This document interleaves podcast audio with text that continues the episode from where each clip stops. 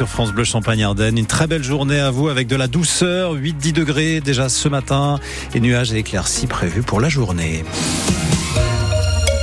Le journal à 6h30, Margot Turgy, bonjour. Bonjour Nicolas, bonjour à tous. Des maisons brûlées et des murs criblés de balles. Dans un kibbutz d'Israël, celui de Berry, tout proche de la bande de Gaza, est détruit le 7 octobre, jour de l'attaque terroriste du Hamas.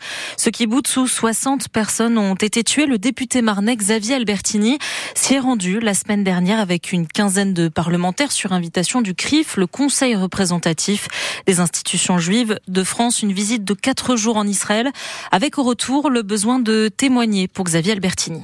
Il y a eu l'horreur, c'est-à-dire qu'il y a eu des exactions, il y a eu euh, des mutilations euh, chez les femmes, euh, des castrations chez les hommes, des viols des, hommes et des femmes, enfin des situations qui sont complètement inimaginables. Et lorsque vous voyez l'état des maisons qui ont été entièrement dévastées, brûlées. Il a même fallu que, en matière de recherche de corps, l'armée israélienne fasse appel à des archéologues pour aller rechercher euh, euh, les bouts de corps tellement ils avaient, ils s'étaient acharnés à les brûler ou à les dépecer. Je suis désolé pour vos auditeurs, mais c'est une triste mmh. réalité. Même les animaux ne sont pas capables d'avoir ce degré de tension et de, de, vice, en tout cas de capacité à être aussi aussi meurtrier. Et je pense que l'un des intérêts de, de ce voyage euh, a été de constater euh, de visu, malheureusement, les choses.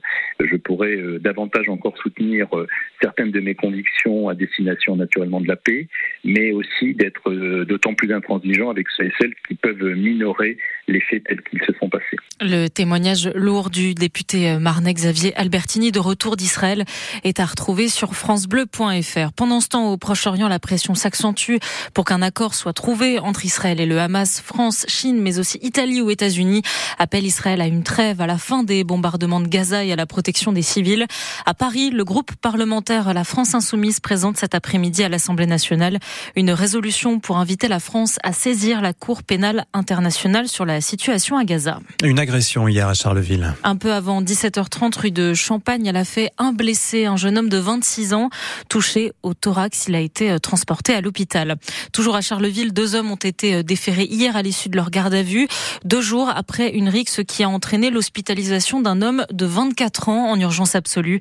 La victime a reçu des coups de couteau pendant une rixe dans un restaurant du quartier de la Ronde Couture dimanche soir. Une information judiciaire est ouverte par le parquet.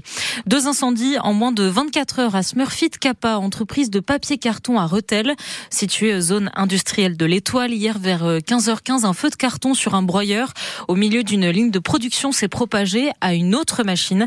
70 personnes ont été évacué pendant l'intervention qui a mobilisé une trentaine de pompiers. Lundi soir déjà, un autre incendie à Smurfit Kappa avait entraîné l'évacuation de 46 personnes. Avis de grève à la SNCF. Pour ce week-end, à l'appel de la CGT et de Sudrail en pleine vacances scolaires, milieu pour la zone C, début pour la A. Grève des contrôleurs pour une hausse de salaire et une meilleure prise en compte de leur fin de carrière. Si votre train est concerné, vous recevrez normalement un SMS dans la matinée. Et vous recevrez aussi des SMS où ce sera écrit sans doute aujourd'hui mon amour, mon chéri, mon cœur. Bah oui, ces petits mots tendres, mmh, Nicolas, il y en a plein. Hein. C'est le jour idéal aujourd'hui pour les dire en ce 14 février. Jour idéal si évidemment vous avez un Valentin ou une Valentine. Et à tous ceux qui croient à l'expression L'amour dure trois ans. En voici deux qui prouvent le contraire. Lucette, 85 ans, et Antoine, 91 ans.